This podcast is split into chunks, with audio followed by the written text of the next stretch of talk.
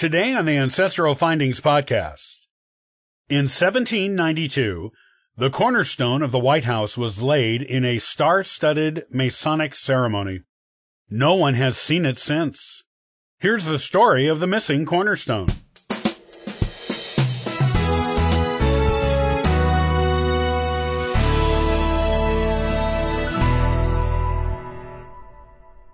In 1792, the cornerstone of the White House was laid in a Masonic ceremony overseen by member George Washington.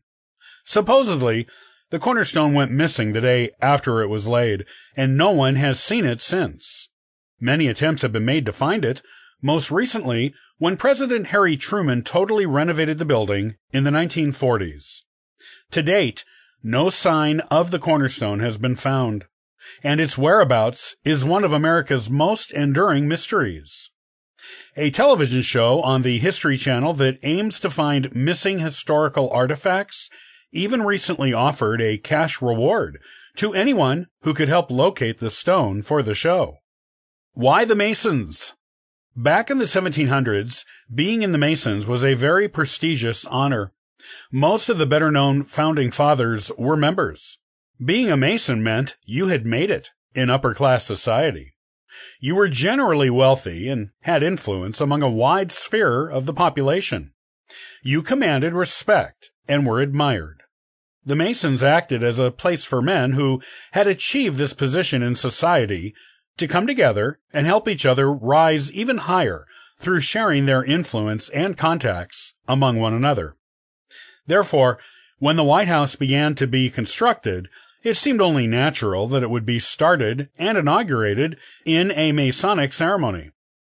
Most of the people involved in planning and designing it were Masons. The first and current president, George Washington, was also a member. Though Washington would never live in the house himself, he was instrumental in planning the building and getting its construction approved and the funds provided by Congress. Because he was such an important high ranking Mason, using Masonic rites in the ceremony of the laying of the cornerstone was simply a matter of logic at that time. When did the cornerstone go missing? While legend says no one has seen the cornerstone since the day after it was laid, it does not necessarily mean it was stolen. It might have been, but no one really knows for sure. After the ceremony of laying the inscribed cornerstone to commemorate the beginning of the construction of the White House, those who participated in the ceremony went to a local tavern and drank many, many toasts to the project. The next day, in a hangover stupor from their drunken revelry, no one remembered where the cornerstone was placed, and construction had already begun, obscuring it from view, if it was even still there. Harry Truman went to a lot of effort to find the cornerstone when he was forced to totally renovate the interior of the White House in 1948. The house was in such bad condition that it almost had to be condemned. He looked for it during the entire renovation period, which lasted until 1952. He never found it, even though the house was almost completely gutted, except for its exterior walls and foundation. There is a theory that the stone is between two stone walls in the Rose Garden.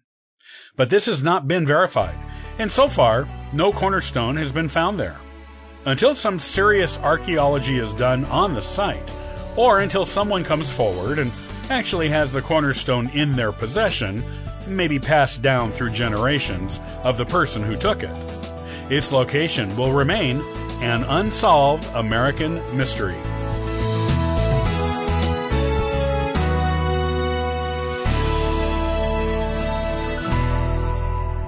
Thanks for joining us today and subscribing to the Ancestral Findings podcast. Check out ancestralfindings.com for additional free genealogy resources and weekly giveaways. Happy searching!